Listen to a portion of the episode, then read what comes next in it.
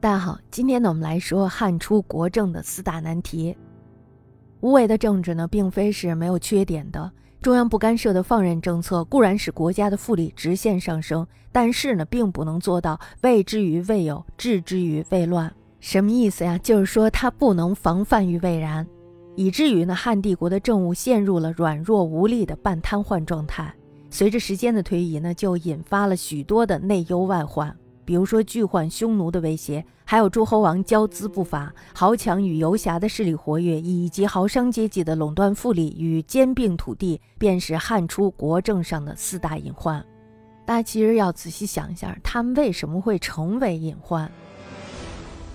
匈奴呢，在汉初的时候是雄飞于北方的大草原上，而且他们屡次入侵长城进行抢掠，其中呢，他的游骑曾经到达长安的附近。这严重的威胁了大汉帝国的安全，还有他们的尊严。汉室的实力不敌，于是呢，只能采取屈辱的和亲外交政策，只做被动的防守，而不去进攻。那么关于这一难题呢，当然到武帝的时候就给解决了，是吧？所以呢，这一个问题我们先搁置不说，先说其他的问题。汉高祖的行政区域的划分，一方面呢是承袭了秦以来的郡县制度。而另一方面呢，是警戒秦的无宗室家福，以至于孤立无援。因此呢，在异姓王剿灭之后，剖裂疆土，大封同姓子弟。这时候他觉得自己达到了一个镇服天下，这便是诸王国。大家知道，诸王国呢都是同姓的。此外呢，他又继承了秦的十二级的爵制。十二级的爵制呢，主要是为了分封大批的功臣为侯。我们可以看到，这个数目是非常庞大的。它一共有一百四十多个，都封邑十税，大小呢都相当于县。这便是诸侯国。诸侯国还有诸王国，诸王国呢是同姓的，诸侯国呢是那些功臣。因而呢，汉的地方政治是郡县与王国、侯国并存的郡国并行制。就在地域的分配而论，他其实想的是特别完善的。高祖呢采用了这种郡国并行的国力政策。它是有深意的。首先呢，就是把同姓的子弟封镇中央十五郡以外的地域，他们可以作为中央的屏障。那么在中央呢，则加宗室不得居九卿，与宗室不得点三河等限制。为什么要这么封呀？大家想想，这么封是不是就可以避免宗室和他争夺王位了呀？第二呢，就是为了预防诸侯王发生反侧，于是呢，就迁徙六国的彝族还有郡国的豪杰于关中。这是为什么呀？这其实就是为了便于以中央的力量来加以统治，也就是说，我把你们都集中在了关中这个地方，我要看紧你们，并且呢，得以充实关中的人力财富。大家想，他们都是有钱人，是吧？那么把他们都充实到关中以后呢，这样子他们才能发挥自己的作用。那么第三呢，就是中央十五郡的地区内杂志侯国，但是呢，列侯不遣救国而留居于关内。也就是说，这些人都要在关内居住，是离他最近的。那么这样的排列呢，就会使列侯的势力与关东诸侯王的势力成为军事，他们就可以相互为治。第四呢，就是在九大王国之间也杂治侯国，使其在人事以及地理形势上也达到彼此牵制。大家知道，这侯国他都是功臣，功臣呢对于汉高祖来说是最为忠心的，原来都跟他是一个等级的，他们一起打拼出来的，所以呢对他非常的忠心。那么这样呢，就能达到一个势力的平衡，也等于安插了眼线。这种立国的规模呢，曾经确实起到了它的作用。外戚诸吕之乱的灭绝，实际上呢是得力于功臣列侯以及关东同姓诸王的力量。我们在上面讲了，其中就有刘璋的功劳，另外呢就是他的老臣。而在景帝时发生的吴楚七国之乱的平定呢，主要也是依赖关中列侯的从军。但是大家要知道，这个祸福是相依的。利弊呢，往往也是相因的，而且呢，得失也是互见的。汉初的时候呢，社会经济是残破的，客观的条件呢是需要休养生息，所以呢，中央还有王国之间都是相安无事的，因为大家都很穷嘛，是吧？所以呢，谁的大脑里也不可能灵光一闪，闪出什么新的念想来，他都是要休养生息的。那么到了惠帝的时候呢，诸王国便逐渐形成了严重的问题。稍微有钱了，开始是吧？原来的王国组织，他们下面这些诸侯王的官呢，也都是和汉朝是一体的，而且呢是一样的。但是当他们发展了以后，这时候呢，他们的官位就和中央不一样了。为什么呀？因为他们在改制。而且呢，在封域之内拥有行政、司法、兵役、赋税等权势。他们几乎呢成为了与汉室中央同等并列的王国。大家要关起门来的话，各自都是一个小王国。汉中央呢，除了拥有驻长安的强大的南北军外，政权呢实际上已经存在着非常大的局限性了。大家想一下，他们的这个官制都改了，他们可以去分封，他们可以去收税，而且他们还有杀伐的权利，这个是不是就已经变成了一个小政府呢？所以呢，对于大汉帝国来说，这时候其实已经处在了一个分裂的边缘。王国呢，由于社会经济的复苏，这时候呢，人口还有财富都大为增加。人口和财富上去了以后，那么他的实力呢也会随之膨胀。这时候他们态度呢也会变得骄肆。为什么呀？因为你看，我觉得我和你是平等的，我也一样的富足，我也一样的有兵，是吧？我怕你什么呀？所以呢，他们这时候已经不再尊重王室。我们这时候看到了一个什么呀？看到了一个周的晚期。朱吕事变之后呢，文帝以诸侯入统。对原来地位与他相同的诸王，不敢过分的要求，不敢过分的约束。大家知道，在吕后事件以前呢，这还是一个皇帝，但是呢，文帝他是仰仗着他们的实力上位的，所以呢，这时候他觉得他的地位是和他们是一样的，而且那帮诸侯王他们也觉得我和你的地位是一样的，因此呢，这时候就更加的助长了他们的骄恣不法，甚至呢，还滋生了篡夺帝位的野心。比如说像梁孝王，他延揽四方豪杰游士。荒淫欲治，拟与天子。吴王刘濞呢？大家不用说了，是吧？七国之乱就是他为首的。他招纳天下的游侠亡命，主言铸钱，攻山取铜，训练精兵，密谋不轨。这个刘濞呢，还是高祖一手扶持起来的，对吧？那么淮南王呢，干了一件更加可怕的事儿，就是自己设私刑，杀大臣，自作法令。大家想，这些行为都是什么行为啊？完全是蔑视朝廷的行为。但是呢，文帝他也只能举玉优容，即使他们错了，也得宽恕他们。因为什么呀？因为他根本没有办法去消除这个潜在的危机。诸王的这种骄妄野心，增加了中央与诸王国之间的紧张对立关系。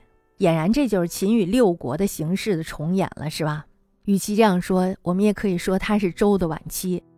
侯王问题呢，这时候已经演变到一个尾大不掉之势，中央呢这时候必须要加以制裁，还有削弱。那么在文帝十六年，也就是公元前一百六十四年的时候，采用了贾谊的重建诸侯以少其力的一策，也就是什么呀？也就是把一个诸侯国再给他细分、细分、再细分，让他的土地面积越来越小，这样呢，他的实力就会越来越弱。那么到了景帝继位的时候呢，就决定继续加强控制王国。谋臣赵错呢，这时候就建议应该采取强硬的、激烈的削地政策。大家知道是吧？就是因为他的这一系列的政策，导致七国之乱。三个月之内呢，战乱被平息。战后呢，朝廷趁机对诸国内部大加整顿。一方面呢，是继续剖裂诸王领地，规定诸侯王不得亲理国政，也就是说，你没有权利再封谁了。亡国丞相改称相，代表中央监视王的行动。并且呢，执行国政，这就非常正统了，已经开始变得正统了。四百石以上的官员均由中央派遣，也就是说，大官都要中央给你来定。另外一方面呢，就是着损亡国官司组织，御史大夫、廷尉、宗正、少府、博士等等这些官职呢，均被裁撤。未废止的机关及员额制位被贬损。从此以后呢，王国在行政上几乎等于中央直辖的郡县。这就非常合适了。我们刚才还是那句话，越来越合适了，是吧？不复构成内政上的严重问题。我觉得真的是早就应该这样了。但是呢，当初经历了那么多，他们却没有发现应该这样做。这就是失败乃成功之母，对吧？其次呢，要谈到的就是豪强还有富商阶层的活跃。汉初的时候呢，社会是满目苍夷。战国以来的旧势力，强宗巨族、地主豪强，还有就是富商大贾。六国残余的贵族齐朱田、楚居景昭、燕韩赵魏等国家，虽已经沦落为边户齐民，但是呢，他们的名号未丧，私有的财富以及残余的社会地位仍然具有巨大的影响。大家想想，我们在前面说的那些农民起义，他们都依附于谁啊？就是依附于这种势力，是吧？当一个农民他要起义的时候，一定要给自己找一个正宗的依靠，对吧？那么这种人呢，他就会成为他们的依靠。